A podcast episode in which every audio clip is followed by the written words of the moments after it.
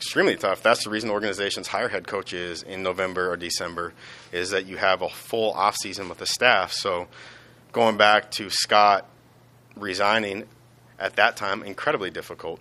Um, you know, Jamie was drinking from a fire hose from day one. Mm-hmm. Not only are you, you know, out of football for a season, you're getting hired in February and you're inheriting a staff, which never happens as a head coach. Usually, the first thing you do, and when you're interviewing someone as a head coach candidate, the most vital question you have is what staff are you going to put together? Jamie was told he's inheriting a staff due to where we were with contracts and COVID.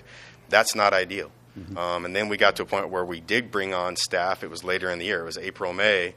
Uh, so, the, yeah, was that part of the challenges? There's no doubt. Uh, that's unconventional, and there's reasons that it's not done that way if you can draw it up differently. So, uh, I think Jamie hit the ground running, and for all of us this year, for all the things that we're discussing a bit, it was a very reactive year. You know, it was hard to implement uh, some processes and things that you normally have time to do. And you know, I, I realize with our record right now, some of these things can come across as an excuse.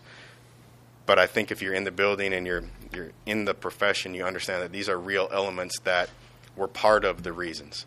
Uh, there's a lot of things Jamie did extremely well. There's a lot of things our coaching staff did extremely well.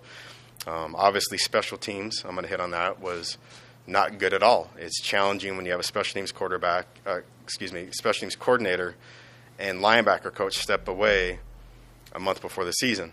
And then you elevate someone. So after game three, we were on our third different scheme of special teams. And special teams is important in football in every league, but none more than this league.